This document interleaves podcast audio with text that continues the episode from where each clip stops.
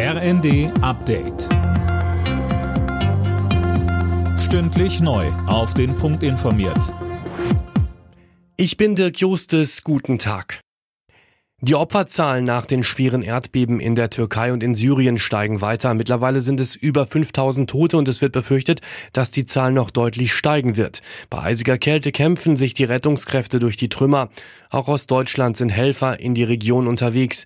Der Leiter der Malteser Nothilfe, Oliver Oschedes, rechnet im ZDF mit einem längeren Einsatz. Die Herausforderung ist sehr groß. Die Flughäfen sind überlastet. Die internationale Hilfe ist ja angerollt mittlerweile, aber die Infrastruktur ist natürlich auch sehr äh, herausfordernd dort, äh, jetzt die Hilfsgüter dorthin zu bringen, wo sie am dringendsten benötigt werden.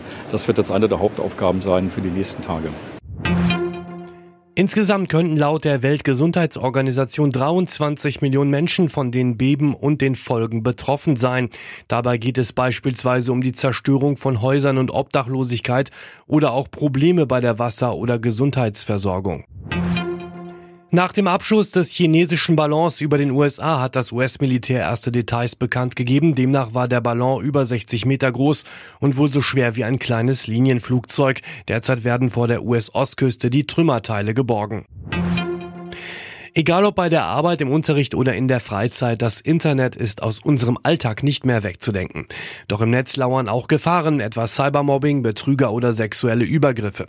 Um darauf aufmerksam zu machen, findet heute der Safer Internet Day statt. Marc Eumann von der Medienanstalt Rheinland-Pfalz sagt, Wir reden darüber, dass das Netz zu unserem Alltag gehört und gleichzeitig reden wir darüber, wie das Internet besser werden kann. Auch das Internet hat weniger gute Seiten und wie wir uns selbst schützen können, wie wir andere schützen können, das steht im Mittelpunkt der Diskussion um den Safer Internet Day 2023. Im DFB-Pokal steigen am Abend die nächsten Achtelfinals. Dabei muss Vorjahresfinalist SC Freiburg beim SV Sandhausen ran. Außerdem treffen im Hessen-Derby Eintracht Frankfurt und Darmstadt 98 aufeinander. Alle Nachrichten auf rnd.de